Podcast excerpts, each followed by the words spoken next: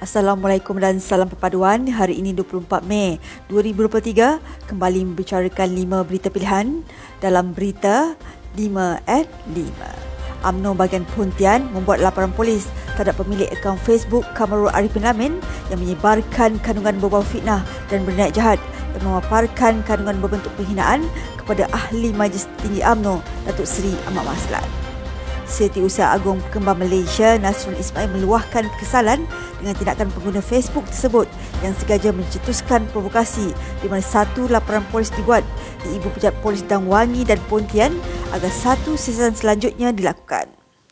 Beliau berkata pemilik akaun Kamarul Arifin Lamin sengaja mengambil kesempatan ke atas laporan media yang diambil secara luar konteks di mana beliau dengan sengaja telah memutar belitkan kenyataan Datuk Seri Ahmad Maslan dengan bertujuan untuk menghasut dan memfitnah.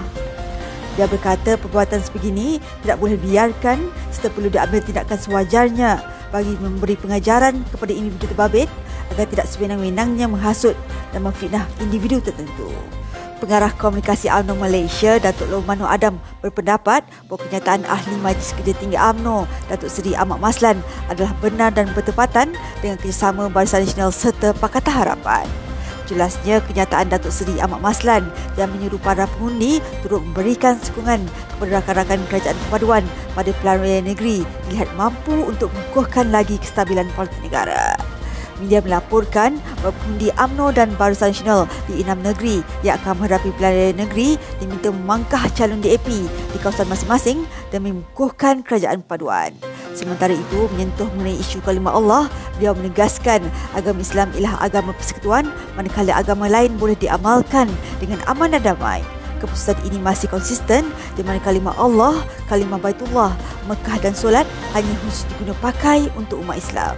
Parti Komponen Barisan Nasional perlu mengukuhkan parti masing-masing bagi memperoleh sokongan daripada ahli serta penghuni-penghuni yang bukan ahli, kata pengurusi Barisan Nasional Datuk Seri Dr. Ahmad Zahid Hamidi.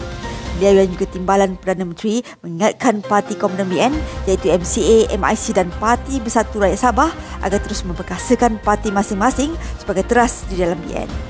Beliau menjelaskan apa yang lebih penting ialah mengukuhkan kerjasama dengan semua parti dalam outfit BN agar sentiasa berkomunikasi dalam memperoleh dukungan daripada ahli-ahli dan bukan ahli daripada melayani rasa kecil hati oleh mana-mana parti.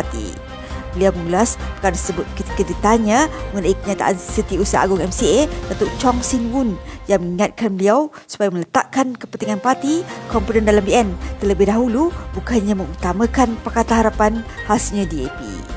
Setiausaha Agung AMNO Datuk Dr. Ashraf Waidi Duski berharap tak ada lagi salah faham membabitkan hiasan dalaman potret pemimpin di Dewan Merdeka kerana ianya akan digubah mengikut kesesuaian majlis dan program.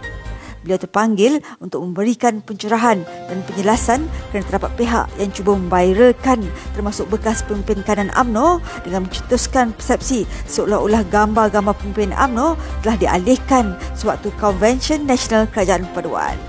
Katanya tiada istilah hendak mengalihkan atau mengubah mana-mana potret kerana sebarang potret ataupun apa juga hiasan kekal semuanya bergantung kepada cita rasa dan kehendak penganjur yang mahu menjalankan majlis. Jelas beliau, potret pemimpin AMNO yang sering dilihat di bahagian kiri dan kanan Dewan hanya akan dipasang ketika pimpinan Agung AMNO dan Dewan mereka adalah milik pusat dagangan dunia Kuala Lumpur yang terbuka dari segi penyewaan kepada orang ramai kepada siapa yang ingin menganjurkan apa juga bentuk program. Terdahulu, Setiausaha Kerja AMNO, Datuk Muhammad Sumali Ridwan turut sama membidas kenyataan hubung gambar bekas pemimpin AMNO yang didakwa hilang semasa Convention Nasional Kerajaan Perpaduan. Ketua Penerangan UMNO Malaysia merangkap Menteri di Jabatan Perdana Menteri, Undang-Undang dan Reformasi Institusi, Datuk Seri Azalina Usman Said berharap agar para peserta pemukiman penerangan UMNO Malaysia dapat mempelajari sesuatu dan menggunakannya bagi menghadapi pilihan raya negeri.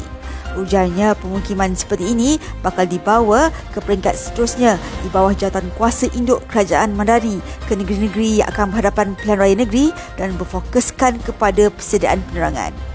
Beliau yang juga ahli Parlimen Pengerang berkata penampilan hampir 73% muka baharu ketua perangan di peringkat bahagian dan negeri-negeri bakal menjadi satu budaya kepada komunikasi AMNO dan BNCOMS yang menjadi cita rasa orang muda.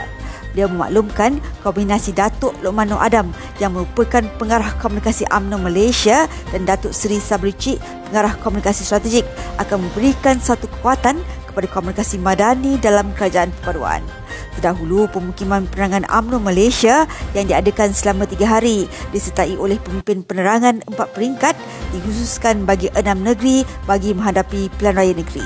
Sekian saja daripada saya Adi Ahmad. Jangan lupa temu janji kita Isnin hingga Jumaat jam 5 petang. 5 berita pilihan hanya di Berita 5 at 5.